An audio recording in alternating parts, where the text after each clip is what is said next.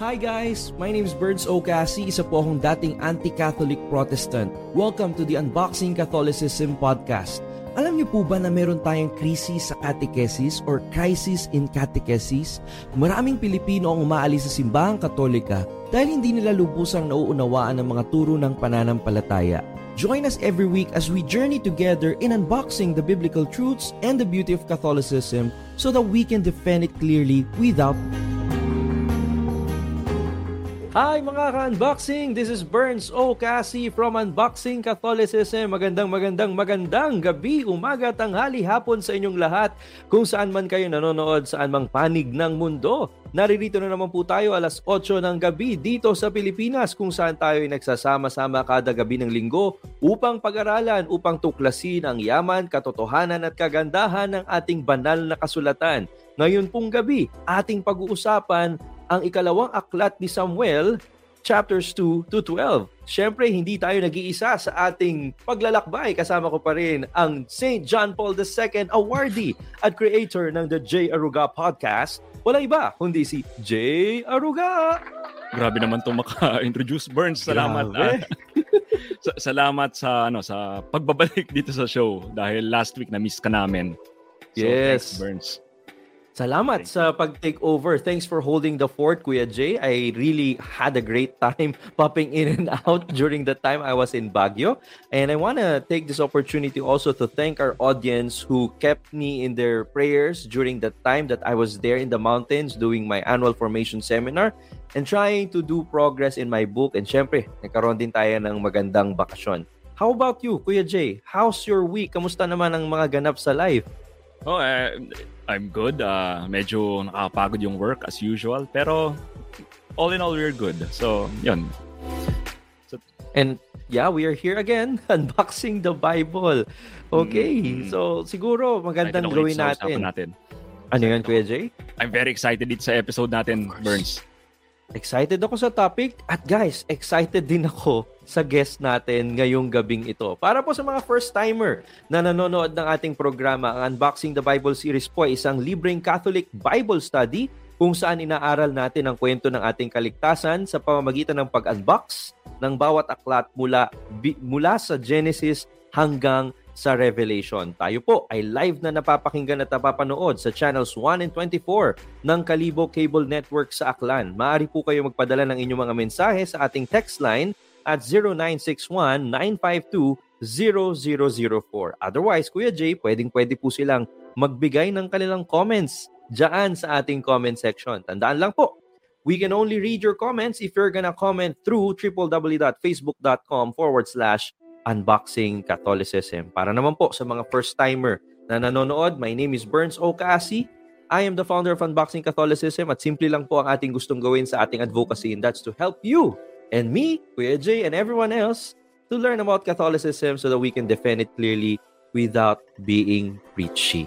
Okay, so magsimula tayo, Kuya Jay, with our opening prayer. Handa na po ba tayo magdasal para mga bata? No? Are you ready to pray, classmates? Ready.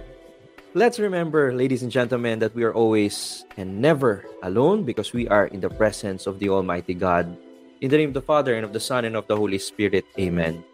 As one unboxing family, we do the unboxing prayer. Dear Lord, thank you for giving us this opportunity to unbox the Word. Today, we ask you to help us sincerely seek the truth, that with humility and courage, we may find you and follow you wherever you lead us.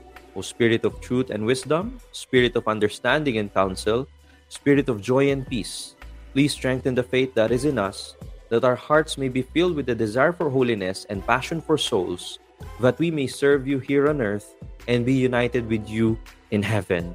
And we also invoke, dear Catholic friends, dear unboxing friends, the guidance of the third person of the Blessed Trinity.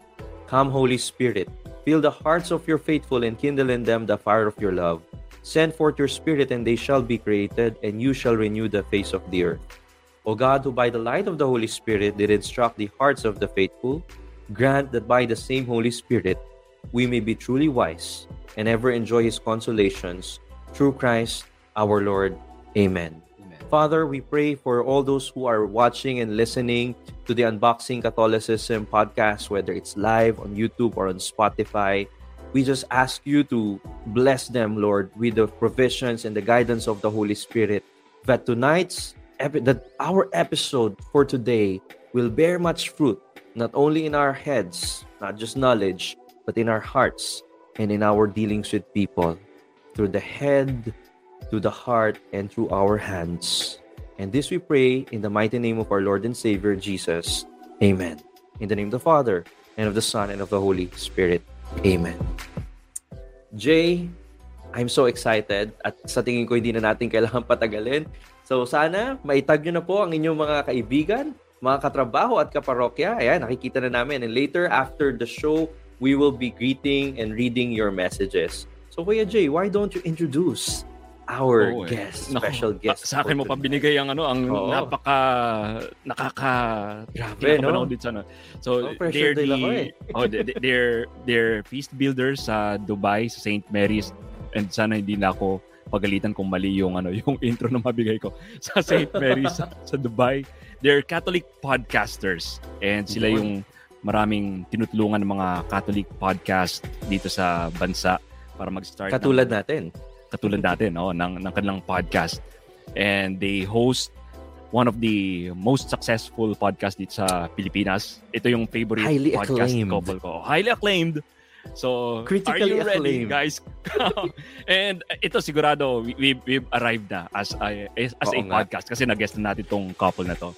Yun yung Such a measure ng, ano, milestone. ng, ng, ng, mga milestone ng mga podcast sa Pilipinas. Right. So, ladies and gentlemen, are you, are you ready for the one, the only Apple and Jeric Gifante of the Langas Speaks podcast? Hi! Hello po. Grabe naman yung mga banat doon. Starstruck. no? Una po sa lahat. Starstruck ah, talagang ginandahan po nila yung intro kasi wala naman po itong bayad. So, Bumabawi kami sa intro, guys. Biro lang. ah, yun na Thank po you, yung you. aming compensation. Maraming Thank you maraming sa- salamat po for having us here, of course. It's, it's a joy. How's everything over there? Well, first of all, happy feast and happy Tatay's Day to whoever's watching. Uh, it's really hot here. We just came from Mass. Uh, it's hitting mga 45 degrees. Uh, So just with like, you know, the fire of the faith, may it be burning in our hearts. So is the heat of the United Arab Emirates. Ramdam na ramdam ko yung Holy Spirit. Yung mismong Holy Spirit, nagre-reklamo sa loob ng katawan ko. Sabi niya, napakainit sa labas. Ako sa loob. Dito na lang ako sa loob. Yan. Yun ang kainit ngayon. Oh. Anyway, everything's happy good. Father's Day. Happy Father's Day. Happy Tatay Father's Jerry. Day, Kuya Jerry. Maraming maraming salamat. Kuya Jay. And I just want to publicly honor this couple for walking with me, journeying with me for the past two years already. Jeric knows this. He's my one of my trusted, closest friend whom I have never met yet in person. Huwag mo i-spill yung mga pinag-uusapan natin. Oh, syempre don't hindi na. May NDA tayo. Nasa live tayo. May Oo, 50 na nanonood, oh. Baka malaman baka nila. madulas tayo dyan. Correct. Anyway, uh, Kuya Jay, you were mentioning in our group chat before we started that our favorite couple in Dubai went on a trip recently. Katulad ko, Oo, na nasa Baguio. oo. Pero sila may pinuntahan sila. So why don't we unbox that trip? Ano ba ang Oh, nangyari Papaki- dito sa mga... papakita nila yung ano eh. Papakita natin mga pictures yon. Yeah. So, saan yan, guys? And may kinalaman yan sa journey natin Yes. tonight. Oo. Dahil Tonight yung mga, is ano, all yung mga about bansa. uh, David, no? Mm. yes, David. This place, Go ahead, ate. uh, this place, I will let Jeric introduce. Grabe naman. so, et- this is the third trip of Apple in the Holy Land already. And this is, this was my second. But during this time, may sakit si Joseph dyan eh. We were supposed to be in Golgotha actually at On that this ti- on this day. But he had a fever. So we ended up in the shepherd's field. So anyway, related pa rin naman kay David kasi we are in Jerusalem. We are in Bethlehem, the house of bread. Yes. So we went around, you know. We went around. We even because we had to look for food. We had to in the look for place where we food. stayed, because we were part of a tour uh, group, and because the tour group had left, wala palang pagkain, walang pagkain yung yung hotel. Oo. Buti na lang alam nyo kung saan kami nag-end. Sa Hmm, saan, kung, saan? kung pangalan ng restaurant. Ruth. Oo. Wow. Wow. Ruth. Yeah, Kasi just a, a few few kilometers, it's already Boas Field. Yeah. Di ba? That's so, right, yeah. that's so, right. that restaurant f- fed us. So, shout out kay Ruth. Para kay si ano si Joseph and Mary na naghahanap kayo ng ano, Exactly. mat- matutuluyan. Exactly. Oo. Exactly. So sa Bethlehem. Correct. Nice. Nasa Bethlehem So, kami yan. So the next picture, uh, can you show the next picture, Burns? Ayun. Ayan. What Ayan is naman. Kung makikita nyo, may gold, ano dyan, may gold temple, yung Temple Mount already. So, this is descending towards uh, the Temple Jerusalem. Mount. Yeah. yeah. Jerusalem. This is coming from the top of a hill. We just had mass ata. And then mm. we were walking down. And this was a very interesting walk for us kasi sabi daw nila especially kung nahihirapan daw yung when when I went for my first time, we brought my lola with me. So she wasn't able to walk this because it was a very steep road going down. So for those with mm. joint pains and it was a winding road, ganyan. So it was here where we were able to see yung the city of Jerusalem from top going all the way down. I believe this was the road where they said that Jesus took, right? When I think saw this is coming from, thi- this was coming from uh, the Church of Our Father. or the church of Eto So, na, saan hindi na kami ano? nag-practice. Hindi, sa, saan dito yung Father. City of We will- David? We were Ah, descending. Ah, oh, we, Yes, oo, oo, parang Ah, sa- ganun. saan dito Magkakatabi na yan. kakatabi. Yung City of David is somewhere around. Yes, there, Yes. there. Actually, doon, papunta Yun doon sa Temple Mount. Nandun Temple yung Mount. Temple of Okay. Solomon. Eh. Ah, okay. Nice, nice. So the next picture, Burns, can you show it? Yan. Ayan. Yan, yan? na yan. Yan naman sa Church of Nativity naman yan. Kung saan uh, Mm. pinanganak ang ating Panginoong Jesus. Sa Bethlehem Of course, din. still in Bethlehem. And, and the reason why we don't have the other pictures is during this time, when we were there, um, medyo well, pil- first of all, pilgrim mode talaga. So we didn't want to be tourists in in this once in a lifetime trip every time we we take it. And we also remind our fellow pilgrims na hindi to you know, hindi to puro picturean lang. This is actually one Tama of lang. the opportunity na makapunta tayo sa holiest of holiest places ating, you know, belief. And at the same time, uh, of course, for for security reasons because we, we are in a country. We are in a country back then na hindi pa sila bate. friends. hindi oh, pa sila the friends. Oo. Ngayon, friends na sila. friends na sila. Pwede na ulit pictures. Thank you. Thank you for those, Yes. uh, for sharing those pics with us.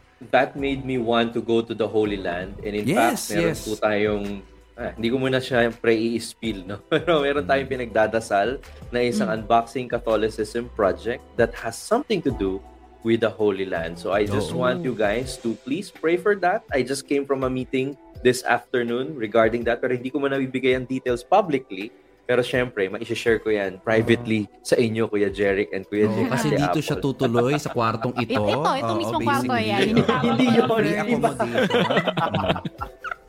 Kami bahala sa'yo. Anyway, what a great intro, Kuya Jay, for our topic for tonight, which is 2 Samuel chapter 2 until chapter 12. Okay, but before that, before we go to the narration of what we're gonna unbox today, we will go to our classic recap. Welcome to the new season of Love Connect podcast with The Kosho. Hi, we're Drews and Love Kosho, marriage coaches and award-winning book authors. Thank you for making us part of your journey. Through our podcast episodes, we will teach you the steps and skills to communicate better, Stay connected through seasons and restore relationships after a conflict. Are you ready? Then let's go and grow. New episodes every Thursday. powered by the Abundance Network. All right. Sige, sige. Uh, so, ang nakaraan. So, we looked at First Samuel, uh, the book of First Samuel, and humingi ng request ng mga Israelites kay Samuel in chapter 8. Ang request na ito ay humingi sila ng isang hari, and God gave them what they needed wrapped in what they want, which is a king. So, one day, i-unwrap ni Lord o i-unbox ang kung anong nasa loob na ito, which is the King of Kings and the Lord of Lords, Jesus Christ kung saan mawawala na yung earthly kings at magkakaroon na tayo ng heavenly king forever and ever. So last time pinag-usapan natin ang unang hari ng Israel which is si Saul. Naging disobedient siya two times in 1 Samuel 13 and 1 Samuel 15. Because of this disobedience, kinausap niya si kinausap ni Samuel si Saul at dalawa yung sagot ni Saul. The first is, una sabi niya, okay, I'm guilty as charged. Then pangalawa, sabi niya, pwede bang hindi, hindi mo ilabas sa public ito para naman hindi sumama ang public image ko. So, hindi yan ang heart ng leader. So from then on, Mhm. si Saul nag-down nag-downward spiral ang buhay niya. Meanwhile, sa kabilang dako, yun nakita natin yung Bethlehem sa mga pictures nila Tatay Jeric and Nanay Apple. So may private anointing na naganap sa isang humble lad named Mhm. David. And sumikat si David nung natalo niya ang isang higanteng nagangalang Goliath. Yeah. So, medyo na-insecure si Saul after that.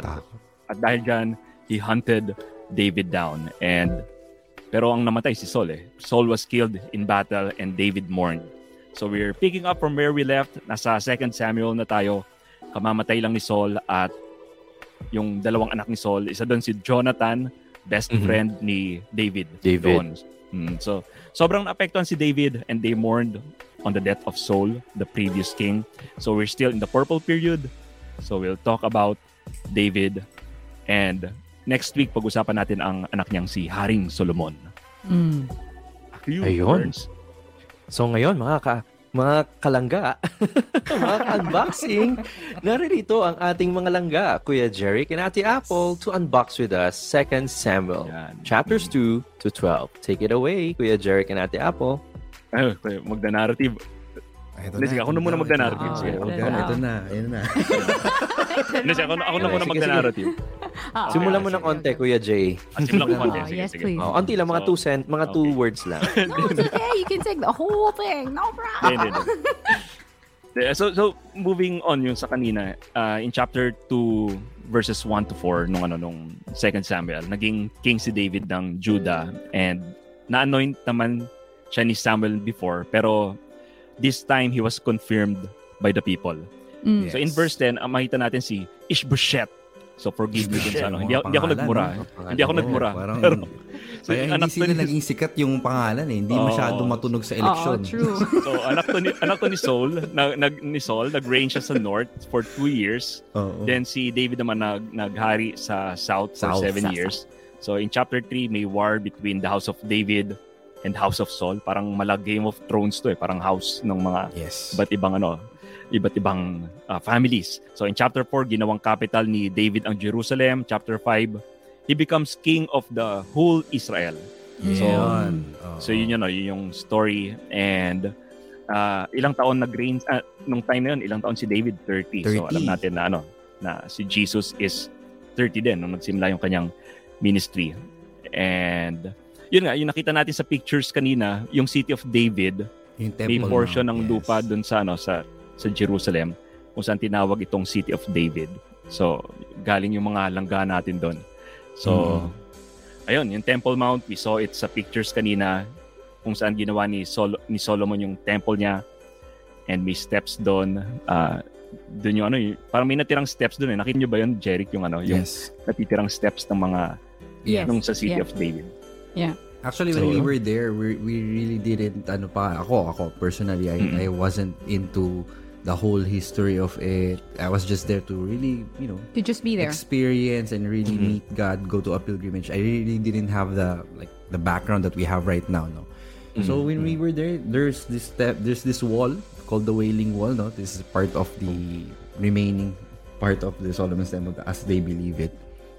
Sobrang banal doon to the point na kailangan mo magsuot ng you have to put a thingy on your oh, the, the cap. Yeah, yeah. Oh. and then you cannot even walk you have to walk backwards when you, cannot leave. turn your face out ano, away from the wall. Oh, talaga? Yeah. Uh-uh. It's considered it's the western wall. Talaga. Uh, that's what uh, the western wall of the temple, and that's where they believe is the holiest place on earth. Because again, that's where they believe na um, where God will come back when when the Messiah comes. He's going to be coming there. So that's the closest, and also that was the temple that held the Ark of the Covenant, right? So because that is the only remnant of the place where the Ark of the Covenant was actually stored, yun yung pinaka-holiest place dun sa sa temple. Yung naalala ko din In eh, that area, in that one of the area. holiest Yeah, so it was like one of the things that really struck me when we were when you showed when we showed that picture, yung naglalakad um going down kasi that was also the same, 'di ba? That's where Jesus overlooked yung city of David and where that's where he mm. said na before he start yung started yung Calvary, right? And then yung naalala ko one of the stories they were saying is nga that's that's where Jesus wept. And as we mm-hmm. were walking down, naalala ko kasi, yung sobrang hirap kasi bumaba kasi it was really, really steep. and that was mm-hmm. already with paved roads that was with as in they really kept for the for the pilgrims there were like handheld ganon um, imagine the not only the physical struggle of going down but also the spiritual struggle in jesus in knowing what was about to come and then taking that walk as well Right. Ah, yun yung naalala ko eh, when we were taking that walk. And tapos buhat, buhat ko pa si, si Joseph noon because the third time that I went, we were with our son. And he, he was, um, he wasn't well that, I don't know, he was just recovering that day. So ayaw na talaga magbababa. Sabi ko, grabe naman, ang bigat. Tapos sabi Wow. mabibigay So, na parang yung kalbaryo, knees ko. no? Oo, parang Kalbaryo. ko- but it also, it also gave me a chance. Looking back, it's also a way for me to to reflect upon what was not only the physical parang battle that Jesus was going through, but also the spiritual challenges. He And given the given the age of David during this time that he was eh, his public ministry started at 13 guys going back to the narrative that that uh, Jay was saying is it's an amazing thing na a lot of of young people nowadays they don't want to take on responsibilities such as this. And then when David began his ministry sabi mo diba the southern tribe of Judah they were na, it was they were, he was confirmed by the people of the south but then hindi naman all of Israel king siya agad eh. So, a lot of the youth nowadays, uh, or young people like us, wow, like young, di ba? Like, Young people like Burns, o sige na, para hindi tayo... You guys are young. Ah. so, we, we, we don't want to take much responsibility agad. But uh, David was given this uh, public ministry at 30 to lead people. At the same time, say with Jesus, I think it says a lot about, you know, as Christians, we are called not by, not because we're young, we're not gonna take this uh, opportunity to take things forward as anoint as our anointing calls us to. So, uh, this chapter of of Samuel talaga it, it really spoke volumes to me especially when we were still starting. I mean Apple here started his the ministry uh, leading a ministry at a very young age. Mm, kasi ano eh naghanap siya single siya noon eh. No no no no seriously. She was leading um uh, the first she was one of the first national head of uh, the Youth for Christ here in the UAE in a time where hindi pa naman ganun ka accepted, let's say, ang Christianity in in this part of the world. So that's that really says volumes and I really relate a lot to But I think also on the other end of the spectrum, I love how yung if you think about David, if you think about Jesus, how they, you know, they really w- lived out their public ministry at this particular age because that's when they just started, right? Mm. People Yeah. nowadays think that I have to have everything figured out by the time I'm 23. Yung mm-hmm. ganon. And it's okay to make mistakes. I mean, David had to go through a lot. He had to learn a lot. And for him to really start this real calling of his life at 30, it's okay to not be where you're supposed to be at 23 where yung parang gano'n to have life mm. figured out because God is still working on your story and when you allow God to, to work on you to prune on you when the time is right that's where your ministry or your vocation will start Yeah, and I think that's key, no? Because David knew that God mm. was with him. Mm. Amen. So, you know, he doesn't, he, he- for sure, during that time, hindi naman niya figured out lahat. Mm. But he took on this role because he knew that God is with him. The same with Jesus, knowing that his Father is with him. Ah, Burns, Amazing. Amazing. Sulit na sulit ang pagkaka-invite natin sa You know, parang alam mo, nakikinig ako sa ano. At inisip ko for a while. Holy Spirit. Teka mo na. Langga Speaks Podcast yata. Oo, oo, oo. I'm so happy. Pero sabi ko, teka, nasan yung love life tips? mamaya yun, mamaya yun. Mamaya ah. mamaya, Meron mamaya. May Wala pa tayo sa exciting part. Medyo nabanggit ni Ate Apple ang Ark of the Covenant uh, Mm. sa Jerusalem and the Ark of the Covenant is the most important Ayun. item sa Mm. Israel. And in Yes. verse 14 in chapter 6 habang daladala, daladala ni David yung Ark of the Covenant. So sobrang sayo niya True. ay sumasayo pa siya. Yeah. Paano daw paano daw sakto Para, paano, naman paano, Ay, Kwento nga yan, Kuya Sa Jerry. tingin mo, Ay, Jay, si- ano si- yung, paano, paano sumayaw si David nung para paparating na Ayan. ang ano ang Ark of the Covenant? yeah. Parang, parang nasa club lang ng 90s yan ah. yeah, gano'n, gano'n. Yan yung iba. Parang may ilaw-ilaw yan. so, So, i- i- imagine niyo, 'di ba, papasok yung Oo. pinaka pinaka-importante. Yung nakahari. Furniture. Oo. Hindi Nakahari yung pinaka-importanting item. Kumbaga Item. ako, aminin ko na sa live na to, no? Excited ako pagka may nakaka-receive ako ng notification sa Amazon eh. Papasayo ako eh. Yes! Yan. Same day shipping. Di ba? Talaga nakapagano ka eh. Eh, imagine mo na lang to, Ark of the Covenant, presence of God, paparating True. in the midst of David. Nice, nice. And itong Ark of the Covenant, Burns, alam ko may masasabi ka dito, there are some parallelism on sec- uh, chapter 6 ng 2 Samuel sa Luke chapter 1. So, can you tell us all about it, Burns? Yeah, break it down. Yo. I'm kidding. Yeah, you know, this mga, arc of mga galing disco to mga to. actually meron sa Baguio eh. It's called Spade pero hindi ako pumasok doon. Nabanggit lang sa akin. Huwag ka mga... Well, full disclosure, hindi pa ako nakapasok ng club. so you can judge me all you want for that. It's okay. We can just dance here It's on okay. live. It's okay, Burns. You don't need to gastos ka lang unnecessary. Exactly. You Yeah, can't even yeah, talk yeah. because it's so loud. I know, right? Kaya I'm a, I'm a tito eh. I'm more of a coffee shop kind of guy na I want, you know. Same with us, bro. We're happy with V60, kalas. Anyway, the Ark of the Covenant, when I was a Protestant, by the way, if this is your first time listening or watching, I used to be an anti Catholic Protestant, and I had a lot of misconceptions about the faith and lots of things that I didn't know about Catholicism. And one of them is what we call typology.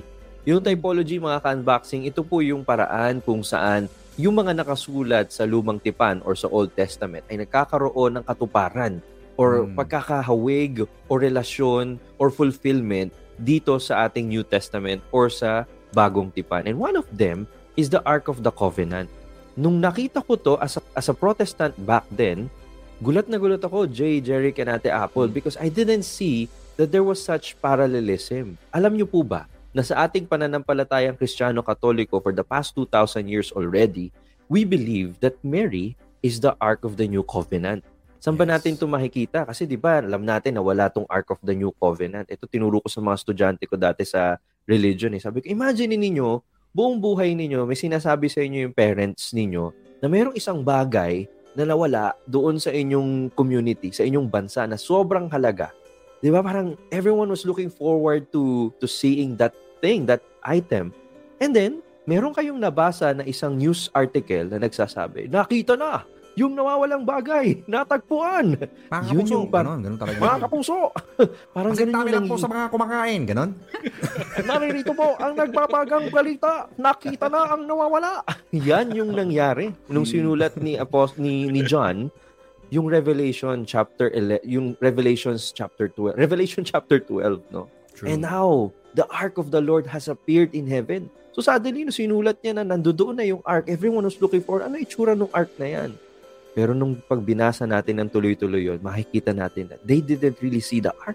What they saw was a woman clothed with the sun. No? And then meron siyang corona.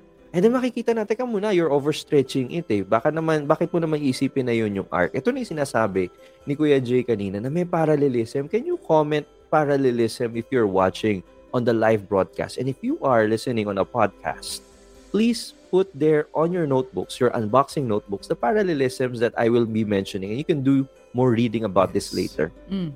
So sa First Kings, uh, the, in ano, uh, i-shortcut na natin no. In 2 Samuel 6:2, okay? Sabi dito, he and all his men went to Baala in Judah to bring bring up the ark of God. So pumunta yung ark of God sa Judah, okay? Yes. In Luke 1:39, at that time, Mary got ready and hurried to a town in the hill country of Judah. Okay, so pumunta sila pareha sa Judah. Okay, mukhang nagkataon lang yan, no? Baka naman ini-stretch Coincidence nyo lang yan. Oo, Oh, Sabihin parang nang coincidence lang yan. Parang yung nag-good morning siya. Ta- Anyway, joke lang. Okay, tuloy natin. Yung nag-good morning siya, tapos Na good morning Tapos- ka din. oo. Mm. nag-good morning ka, Biro pero lang. yung sunod na is uh, good night. Exactly. Buong araw din. Buong araw wala nang usapan eh, no? Anyway, Yan na ganyan. dito, kanina, sinasabi ni Kuya Jay na sumayaw si Haring David sa harap Yes. ng kabanang tipan. No? Mm. Meron ding sayawang naganap, pero hindi sa harap ng kabanang tipan. Sa loob ng tiyan. Okay? So Yes. makikita natin in 2 Samuel 6.16, just take note of the Bible verses, mga ka-unboxing, no? Sumayaw si Haring David before the Lord. And in Luke 141, when Elizabeth heard Mary's greeting, the baby leaped in her womb. That's John the Baptist also leaping, no? Kung baga makikita natin dito mga unboxing, imposible na ginawa, nagkaroon lang ng coincidences dahil yung mga salita na ginamit ni Luke sa kanyang pagsulat ng Ebanghelyo ay kaparehas na kaparehas na may parallelism sa pagkakasulat ng 2 Samuel. Hindi lang tayo dyan nagtatapos. Sinabi ni Haring David, papaanong ang arko o ang kaba ng Panginoon ay mapupunta sa akin? That's in 2 Samuel 6.9. At gayon din naman na sinabi ni Elizabeth, Why am I so favored that the mother of my Lord should come to me in Luke 1.43? At alam nyo ba na yung Ark of the Covenant nagstay doon sa Obed-Edom, okay, sa bahay ng, ng Obed-Edom ng tatlong buwan, at ganun din si Mary. Tatlong buwan Exactly. siyang nanilbihan, tumulong at nan- nanirahan sa bahay ng kanyang pinsan. Pero ito yung malupit. Ano ba yung nasa loob ng ark? Ayan. Baka Kuya Jeric, you want to continue this part Yes. of the story because this is exciting. Go ahead, Kuya. Actually, this is a very, very uh, memorable memory sa amin when we went to the Mhm. Holy Land, when we went to Ayan Karen, right? To, to, to The Church of the Visitation. Church of the Right. Visitation Mhm. when we went to the house of uh, Mhm. Elizabeth. Diba? Kasi imagine that going there is not an easy task coming Mhm. from where Mary was.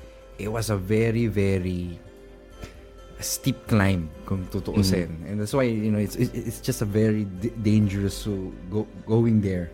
So, it struck me nung naandun kami kasi grabe yung effort ni Mama Mary given that she was Right. pregnant, given that she all had the excuse not to go there. But she was there to serve Elizabeth. And na si Elizabeth, I can imagine during that time, pagod na pagod si Mary. Siyempre parang Mm. pagal na pagal siya. Tapos si Kasi Elizabeth first- sumasayaw.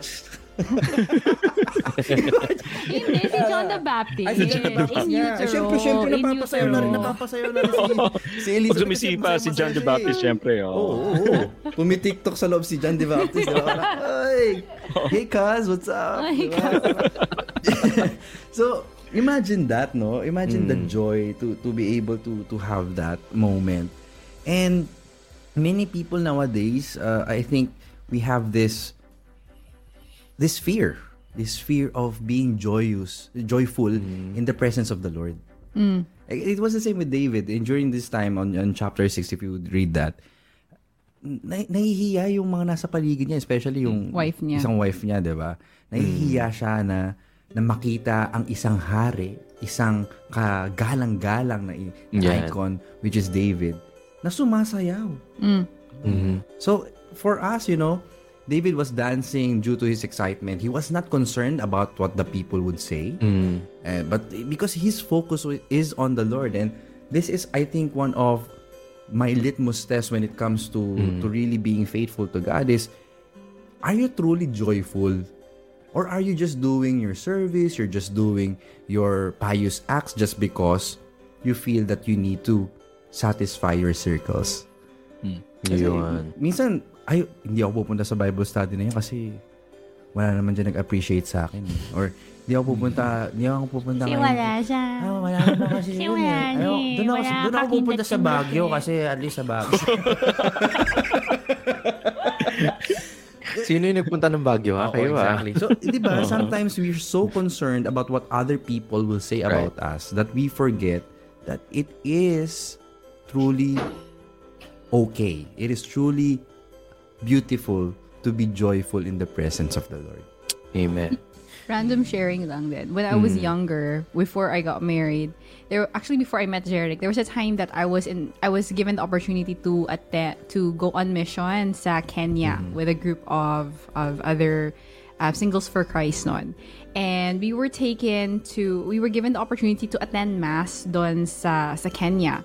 Mm-hmm. And it, it really blew my mind because I thought already the way how Filipinos celebrate mass, yung nagpo-procession tayo and our Oh, yeah. choirs, yung we will decorate the church with with akala ko ganun sobrang ano na sobrang enthusiastic na. But when I got to experience the liturgy there, alam mo there were certain parts of the mass talagang nagsasayaw sila before the liturgy Right. um, before the first reading started, they had a procession. At as in talagang, as in, if you imagine, like drum beats, um, all kinds of dancing as they bring in the the Bible. Yeah, and- no, as they bring in the Bible for the readings, and there's a different part of the mass they will have dancing. Of course, it made the mass a little bit longer, maybe almost two hours long. But it was such an experience for me. Kasi sabi ko, akala ko dapat yung nakatayo ka lang. Akala ko dapat medyo nag-hold back ka. But when I think about this, about how David just let go of all inhibitions because he was in the presence of, of God himself. In the same way, if we really believe that the Eucharist is the true presence of Jesus, how can we not let go of all of our inhibitions and let us be Amen. who we are truly Especially now, Corpus Christi. especially now the feast of corpus christi today right to allow ourselves to be the true nature which is a child of god right i mean i'm not saying that you should start dancing in the middle of your church if it's not true to the culture but yung sa puso ba dapat makita Yes, talaga na sobrang saya ko because Ah, i'm in the presence of the one who loves me the most Exactly. Amen. Hey guys, I know nabitin na naman kayo sa ating episode ngayon. Don't worry, we would be right back here in Unboxing Catholicism. And if it is your first time listening to our podcast, I invite you to download the free ebook that has the 10 tips on how to defend the faith clearly without being preachy. Get it from www.unboxingcatholicism.com forward slash starter guide. Until then, annyeong!